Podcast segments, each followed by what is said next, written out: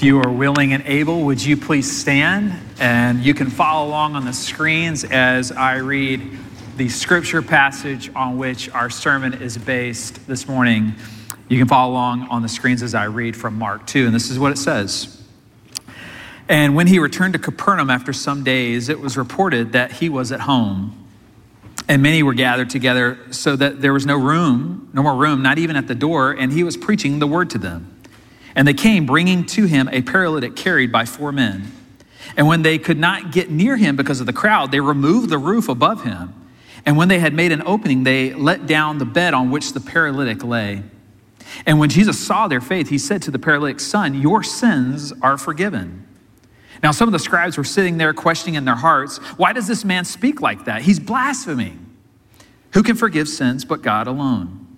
And immediately Jesus, perceiving in his spirit that they thus questioned within themselves, said to them, Why do you question these things in your hearts? Which is easier to say to the paralytic, Your sins are forgiven, or to say, Rise, take up your bed, and walk? But that you may know that the Son of Man has authority on earth to forgive sins, he said to the paralytic, I say to you, Rise, pick up your bed, and go home. And he rose and immediately picked up his bed and went out before them all. So they were all amazed and glorified God, saying, We never saw anything like this. Friends, this is the word of the Lord. Amen. You may be seated. Well, I want to say hi to everyone here on campus, those joining us online, uh, wherever you're joining us from today. Wonderful to have you with us. Um, before we get to the sermon today, I do want to highlight, and you may not be aware of his name, Alan Williams. Uh, Alan serves as our head of school for Orangewood Christian School. And Alan, as you could imagine, this year has dealt with everything under the sun, leading a school through COVID, all the protocols, all the practices, everything they've had to go through. At the same time he was having to do that, he was also working on his doctorate. I have no possible way of understanding how he was able to do that, but he was working on his doctorate. And this past week, he successfully defended uh, his dissertation and is now Dr. Alan Williams. Uh, Alan was in our first service today, and he would want you to know to please just call him Alan. But for me, for me, would you from now on, through all eternity, refer to him as Dr. Alan? I would greatly appreciate that. Okay? Uh, if you're new with us today, I'm really glad you're here. Uh, we are in a sermon series called Unseen New Chapter, where we are looking at these encounters uh, people had with this man, Jesus, and, and their hope for a fresh start. Uh, their hope for a new chapter. And maybe you're here kind of saying, uh, you know, in 2021, I could sure go for a fresh start. I could, I could sure go for a new chapter. And the man in our passage was desperately in need of a new chapter. But what we see from our passage is that this man does not realize how truly great his need was. In fact, what we find is this is the first instance from the Gospel of Mark where Jesus begins to disrupt uh, the crowds, disrupt the status quo. Um, up to this point, he has been warmly received by all that have come in contact with him. They, they've loved him, they've, they've celebrated him. Look at the healings that he's doing, look at, look at the words that he's saying. Look at this man and what he does. Uh, Jesus goes away at one point early on in the Gospel of Mark, and uh, he's away in silence with his father. But the, the crowds love him so much, his disciples have sought him out and said, hey, Jesus, everyone is looking for you. Everyone. Uh, Jesus was uh, an A list celebrity uh, in the first century at this point, but the scene that we're stepping into today, uh, the scene that we find ourselves in, is the first time Jesus really gets people upset. Uh, he really begins to agitate people with the things that he says. And honestly, to be completely honest, the things that he said would probably agitate and, and stir up people in a modern day city like Orlando. Uh, but if if you're willing, I would, I would really like you to hear Jesus out before you cancel him. I'd really like you to hear him out before you cancel him. How do we get a new chapter? How do we, you and I, how do we get a new chapter in our life? Well, first, we have to examine that there is a deeper issue. There's a deeper issue. And this is going to be tough in our modern culture. You see, our modern culture thinks that the real issue is exactly what is happening in this passage. The, the, the rhetoric that Jesus is using towards uh, this person, that we think that's the issue. This paralyzed man comes to Jesus, and he thinks the real issue is that he can't walk. But Jesus essentially says to him, Your legs are not the real issue, there's a deeper issue. It is your sin. And just like the uptight religious folks who are standing around him in this crowd right now, uh, that are questioning and uh, what Jesus is saying, they're outraged by what Jesus is saying. Any person here listening today uh, in a modern culture uh, may find themselves bristling a little inside to those words. Uh, Charles Taylor is a Canadian philosopher. He wrote a book called A Secular Age. And, and, in this book, he, he rolls out uh, how you and I, we find ourselves living in a secular age. And some of the markers to living in a secular age is what he calls the age of authenticity. The age of authenticity. I must be true uh, to who I am inside. I, I have to be true to this, this person. I have to set free this, this person that's inside of me. Uh, I have to let out my divine spark for the world uh, to see. I, I have to hold on to my truth uh, my inner light. Uh, I, am spiritual. I believe in a God or, or forces out there. Um, I, I, believe in the universe, but uh, you know, I, religion. I, don't. I don't believe in dogmas or, or doctrine. And what Taylor's saying in his book is that we've left behind this age of authority. That, that the, there could be an outside voice that speaks into my life and, and tells me what I should be thinking about the world. This, this outside voice we don't want to receive. Uh, we, we, what matters is who I am inside, who I truly am, this, this, this divine spark within me. And no one gets to that modern identity, that modern way of thinking, maybe uh, a very modern way of thinking here in Orlando. No one gets at that probably better than Lady Gaga. Lady Gaga, the, the musical artist, she, she, she pens, I think, the anthem uh, to the modern way of life in her song, Born This Way. This is what she says There's nothing wrong with loving who you are. I'm beautiful in my way because God makes no mistakes. I'm on the right track, baby. I was born this way. Do, do you hear it? I, I'm beautiful in my own way. There's no mistakes, no sin. This is who I am. This is exactly what Taylor is talking about as the age of authenticity. Uh, everyone must do what's best for them. We have our own truth. We, we, gotta, we gotta let out that divine spark for the world to say, I've gotta break free from all the bondages out there. There's a free soul inside of me. As another song recently put it, I have, I'm not scared to be seen. I make no apologies. What? This is me. This is me. Now, please don't sing. Um, and, uh, you know, if, uh, I, I, hope you hear me, I, I, mean no guilt by this at all. If, uh, if born this way or this is me are, are your anthems, your ballads you begin your morning with, I mean no guilt at all if you love those songs and you rock out to them every day. I bring them up just to, to get you to see this is the picture of the age of authenticity. This is the world in which we live, the air that we breathe. This is the air of Orlando. I must be who I truly am. But Jesus tells us this morning that is not going to solve the issue.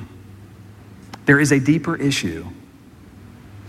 Um, because, however amazing that divine spark is inside of you, however amazing that beautiful soul is inside of you that you have to break free, we are all looking for healing just like this paralyzed man. Essentially, uh, we are all tearing the roof off of some house looking for salvation. These ancient houses uh, in the first century were, were built in such a way that there would be these long wooden beams placed across the top of the house, and then they would place thatch over top of those wooden beams. And then finally, they would compound a mud or a clay on top of that that would settle, and at which point you could walk perfectly on top of those houses. But if you needed to, you could get down on all fours and dig into that house. And that's what we find here in our passage. These guys are tearing through the roof uh, to get inside. You see, our man, our paralyzed man in this passage believes if only I could walk, everything in my life would be okay. I would never get upset again. I would never get angry again. I would never compare myself to anyone else again. I'll never complain again. I'll always wake up every morning and be thankful because I got what I was finally searching for. If I could walk again, all of my problems would be solved.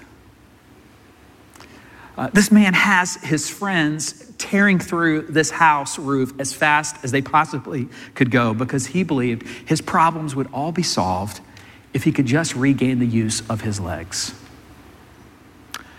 Uh, friends, there is some roof you are tearing through that you are opening up in your life and you're looking for healing and you are swearing to yourself, you're promising yourself.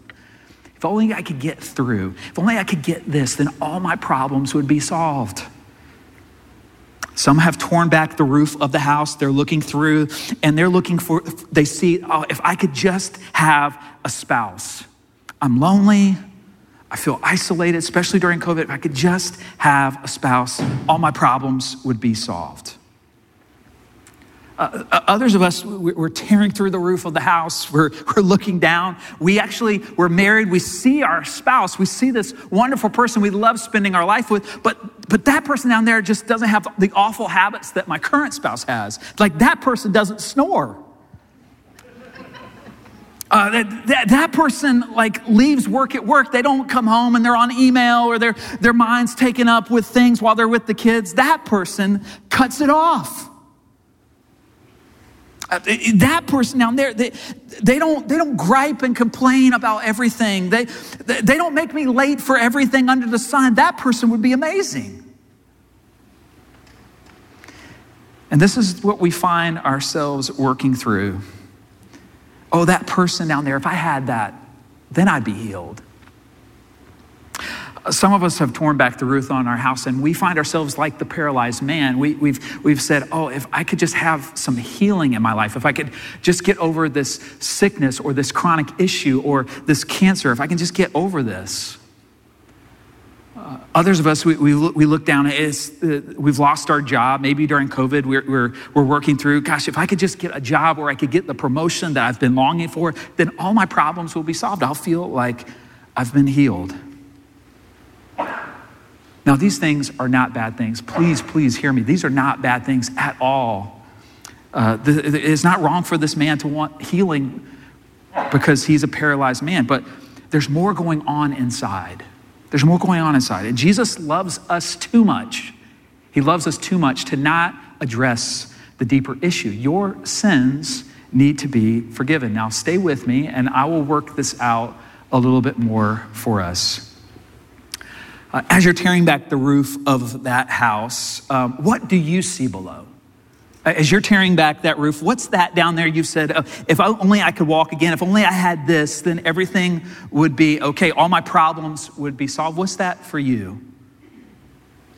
Uh, if you're saying to yourself, when I finally get this, whatever this is, all my problems will be solved. There's a deeper issue because, friends, if we can be honest this morning, if we can be honest this morning, whatever is down there under the roof that we keep saying, what, what, when I get that, when I get that, then all my problems will be solved. Do we honestly believe that? Do we honestly believe that? It, it, this, you see, this paralyzed man, he's saying, oh, oh, once I get that, I'll never be unhappy again. I'll, I'll never complain again. Really? Really? Friends, I'd give you two months. Two months two months before you begin to gripe again, before you begin to complain again. Uh, you see, it really does not solve the issue. There's a deeper issue. And Jesus loves you too much not to address that issue before it makes you miserable. I read a story um, from the 1980s by a, a journalist named Cynthia Heimel. Uh, Cynthia Heimel is a progressive feminist. She has absolutely no connection to Christianity at all, but she gets the deeper issue. Uh, she's writing in this article, she shares this scathing article uh, about her peers. I'm going to call them her peers. I, I, would say friends, but when you hear what she has to say, it's very clear. She has a vendetta against these people now. Uh, these, let's put them in air quotes. These three friends uh, uh, who, who had made it to the top, or, or you could say they, they tore through the roof, they saw what they wanted to get, and they got it. Uh, these three friends of hers, they, they got what they were searching for. And Heimel names these three friends in particular, and I'm not going to name them, but you know who they are. I'm just going to leave it at that. Um, because she quotes how they have made it, how they got to where they wanted. They were, they were friends. Uh, they were all struggling actors who were wa- wa- um, waiting on tables, hoping to make it someday. They kept saying to themselves, if only I could get this, if only I could walk again, uh, if, if only I could get the right roles, then everything would be okay. Uh, but Heimel tells us in this article that these people made it. They, they pulled back the roof. They, they said, if I can get that, then I will be happy. I will never complain again. That's what I want. And they got it. And once they got hold of it, it made them even more miserable. This is what she says. I pity celebrities. No, I do. The minute a person becomes a celebrity, in the same minute he or she becomes a monster. These celebrities were once perfectly pleasant human beings with whom you might lunch on a. Who says you might lunch? Uh, who talks like that? Uh, you might lunch on a slow Tuesday afternoon, but now, but now they have become supreme beings and their wrath is awful. It's not what they had in mind. These celebrities, she actually names them here, full right, but I'm not going to bring it up. But I just, these celebrities, fervently more than any of us wanted fame. They worked, they pushed, they stepped on the other guy's face in their desperate need. The night each of them became famous, they wanted to shriek with relief. Finally, now they were adored, invincible, magic. The morning after the night each of them became famous, they wanted to take an overdose. All their fantasies had been realized, yet the reality was still the same. If they were miserable before, they were twice as miserable now because that giant thing they were striving for, that was going to make everything okay, that was going to make their lives bearable, that was going to provide them with personal fulfillment and happiness, had happened, and nothing changed. They were still them. The disillusionment turned them howling and insufferable. Now, I know what some of you are wondering right now, you're thinking about is, Tyler, who were those three celebrities? I am dying to know. And I'm not going to go there. We're just, we're going to leave it, leave it out. But listen to what Heimel's saying. This progressive feminist who has no connection at all to Christianity, eh, eh, she's inviting us to see, maybe for the first time, there is a deeper issue. There's a deeper issue. We, if we keep tearing back the roof, uh, looking for healing in all the wrong places, it will mean we will be miserable. We will be unhappy. We, we will feel like we're missing out on the things that we think we really need. But Heimel says, worse, worse. You're chasing this thing that has always made you unhappy. You're chasing for this thing that you keep feeling empty. But guess what? If you get it like these three celebrities, you will feel 10 times more miserable. You'll feel 10 times more empty. There is a deeper issue. If you were, if, have you heard the saying, if you were the dog who actually caught the car, have you heard that saying? If you're the dog who caught the car, uh, Heimel says you'll be more howling and insufferable in the end. If you actually got what you were chasing, you'll be more howling and insufferable. There is a deeper issue, friends. And Jesus loves us too much not to bring it up. It is sin. It is sin. Sin, what is it? Sin is basically we have built our identity on something other than Jesus.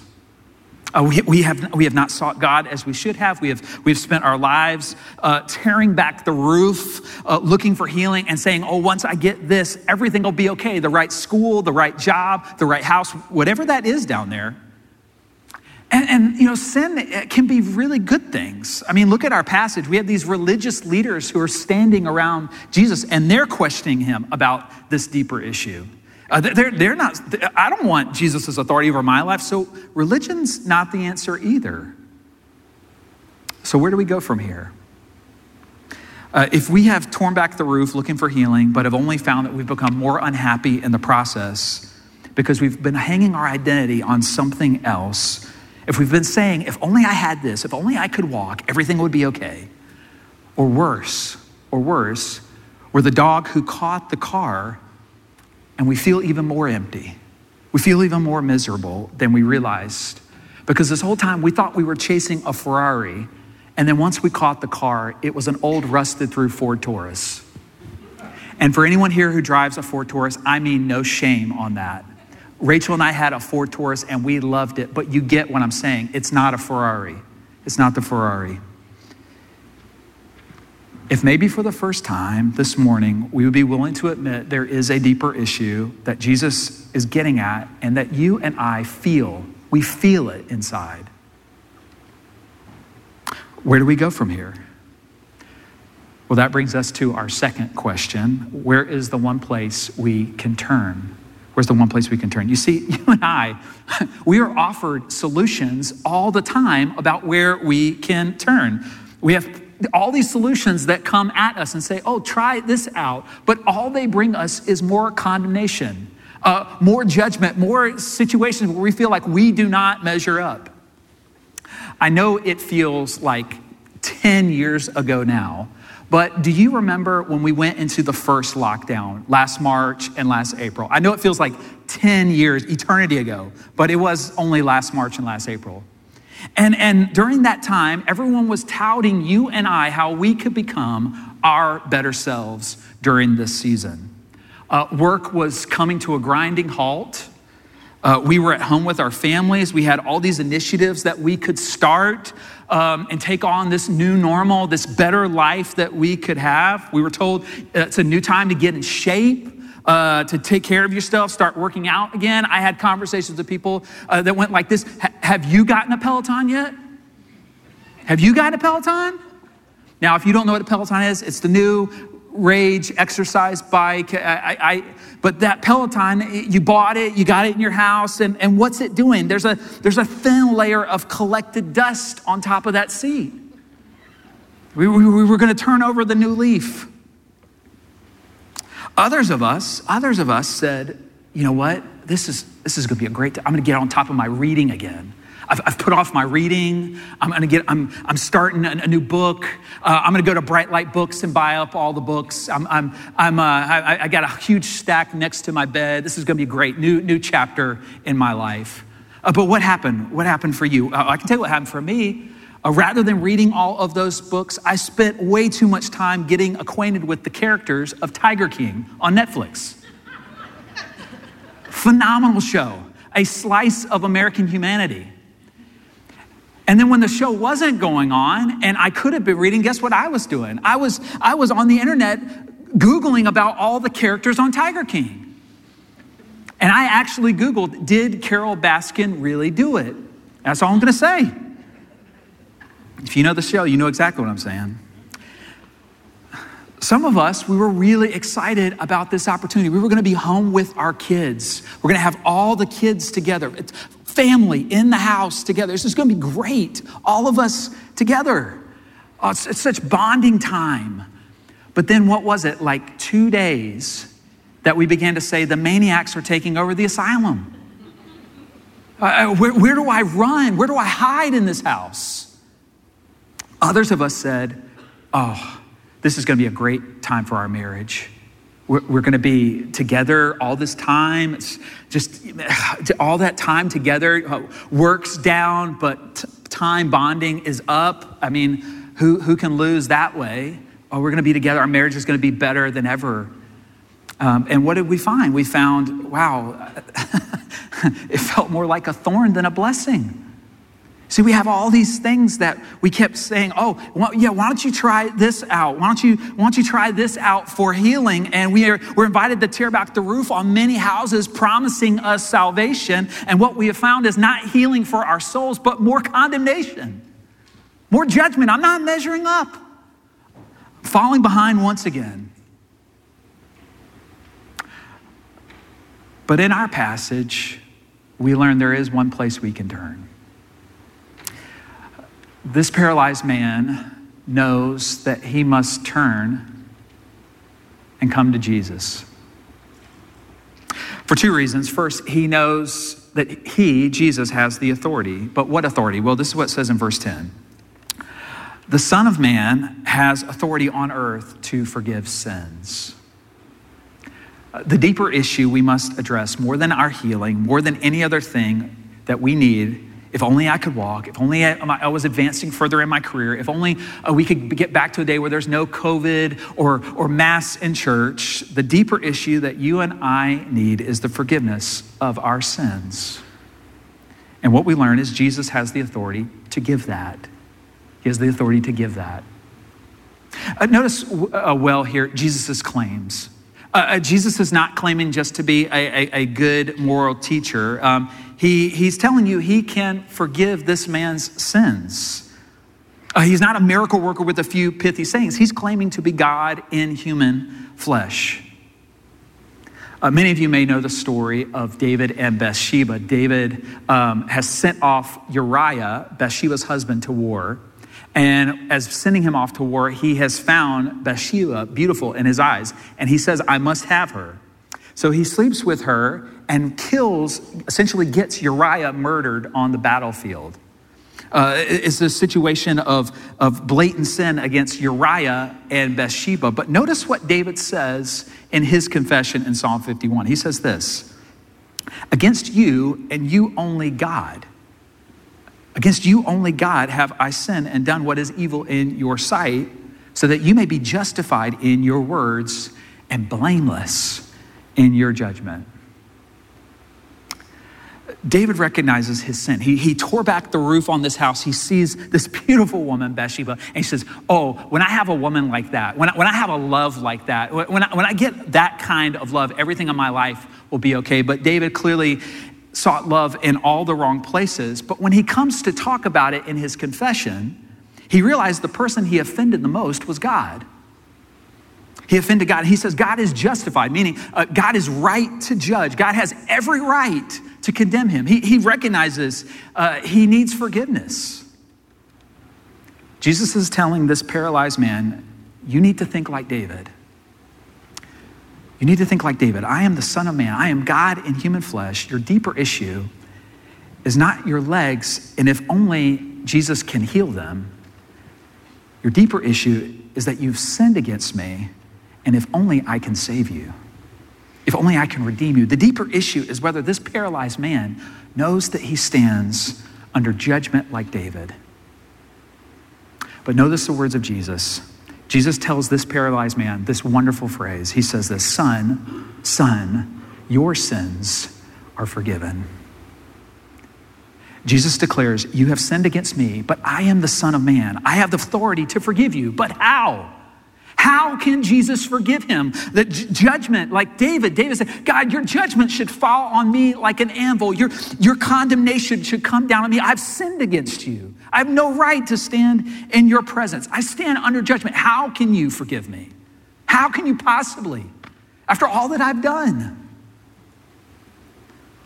Well, there's another place we learn about the Son of Man. The Son of Man has the authority, the power to forgive. But we also read this about the Son of Man in the Gospel, Mark, and this is what it says For even the Son of Man came not to be served, but to serve, and to give his life as a ransom for many. Jesus tells us, I, I have the authority. I have the authority. Not only do I have the authority, he, he, he, loves us too much not to bring up the deeper issue, but he also loves us too much to let the judgment fall on you. Uh, Jesus came to take your place. Uh, he, he, he tells us that he came to serve and to give his life as a ransom for many. Jesus says that the judgment that should have come down on you, the judgment that you rightly deserve because of sin, the judgment that should have come down on you, Father, may that judgment come down on me instead. That the King of all the universe, who loved you too much, became a servant to take away the sins that stood in the way. Jesus is saying any other place you turn for healing will only give you more condemnation, will only give you more of how you do not measure up. But Jesus is the only place you can turn when you fall short and don't measure up, He will forgive you. This is what Tim Keller says. When you turn to other things to save you and never quite get them, you're always angry, you're always empty, but if you do get them, you're even more unhappy. But Jesus says, I'm the only Savior that if you get me, will fulfill you. And if you fail me, will forgive you. Will forgive you. Uh, Jesus tells us He is the only place because he is the only person who has dealt with our deeper issue. Every other place you turn is going to say you have to measure up. You have to provide the sacrifice. You have to put forth the effort, but there is never enough. We can't. We always will fall short. Even this new chapter of COVID, where we were going to turn over a new leaf, that the Peloton's collecting dust. We're binge watched more shows than we probably should have. But Jesus tells us no matter how far you feel you have fallen, no matter how far you feel you have fallen this morning, no matter how worthy you feel, I love you too much to be separated from you, yes, you, for all eternity. Friends, your sins are forgiven. Uh, I don't know if you're like me, but the news almost sounds too good to be true, too good for what has happened in my life. God, really? You can do this? Tyler, with the addiction that I have, Tyler, with the insecurities that I carry, Tyler, with the secrets that I have held onto, Tyler, the situations going on in my life, my sins, my sins. May you hear this morning the good news from Jesus himself I have ransomed you, I have redeemed you, I have taken away the judgment for you. Friend, your sins are forgiven. I love the story of Jim Nestingen. Jim is a six-six Lutheran beer drinking pastor with the belly to prove it. And Jim is boarding this plane, uh, heading on a coast to coast flight. And as he's getting on, he sees that the person sitting in his row is a man large, much like himself. And so they have to do that compromise of sitting in the seats together. And there's a little bit of overlap, one on top of the other. And they get comfortable in their seat and prepared for the long flight. And they begin those obligatory questions of what do you do for your job? And, and Jim shared, Oh, well, I am a proclaimer of the good news of Jesus Christ. I'm a preacher of the gospel. And the man next to him proudly said, Well, I'm not a believer, and please keep that to yourself. And which Jim said, That's fine, that's fine, we can just talk. Uh, this man began to share with him about his life and how he had served in Vietnam and the things that he had seen and the the stuff that he had been a part of and the things that he had done. And he shared with him and just kind of laid all of that in Jim's lap there. And when he had finished, Jim asked this man, uh, Have you confessed all the sins that have been troubling you? Uh, this man, he balked back, confess, confess. I'm not confessing anything. Jim boomed back You've been confessing your sins to me this whole flight, and I've been commanded by Jesus that when I hear a confession like that, that I am to hand over the goods, meaning the gospel. I'm, to hand over the goods and speak a particular word to you. So, is there any more sins burdening you this morning? So, throw them in there now. To which this man said, No, that's it, but I'm not a believer. I don't have any faith in me. At this point, Jim unbuckles his seatbelt, and the six-six behemoth is standing over this man. Now, the flight is coming into land, so the flight crew is getting quite distressed that they're about to land, and there's this six-six giant standing up out of his seat. So they're screaming at him. But this man unbuckles, Jim unbuckles his seat, and he's standing over this man. This man said, I don't have any faith in me.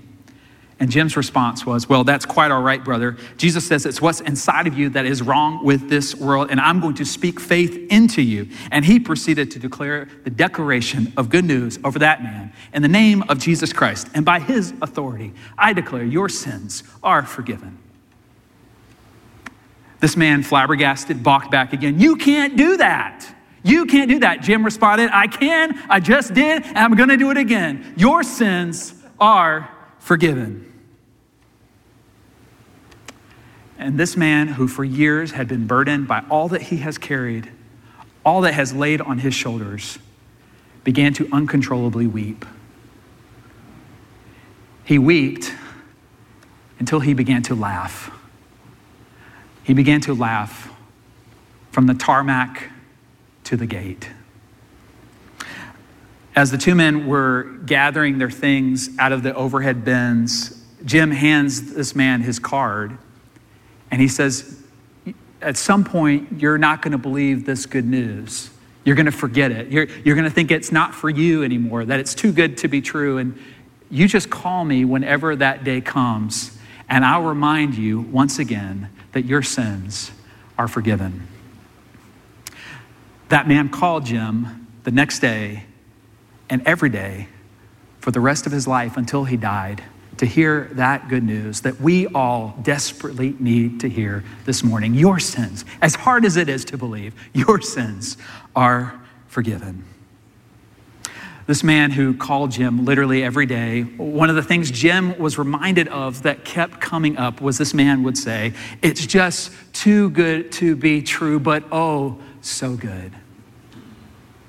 This morning, it is just too good to be true, but true it is, and oh, so good. Oh, so good.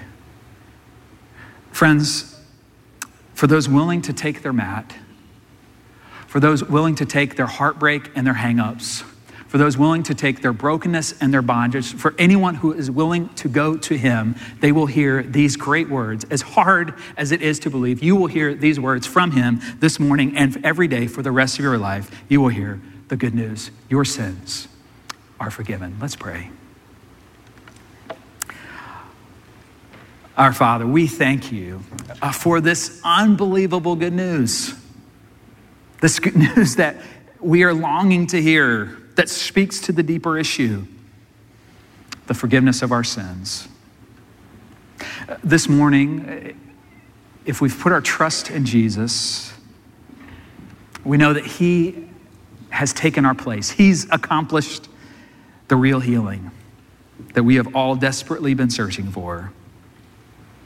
And so, would you allow us to live in that freedom, Father? Live in that grace, Holy Spirit of what Jesus has done for us so that we could be his people of grace to this world. We pray this in Jesus' name. And everyone said, Amen. Amen.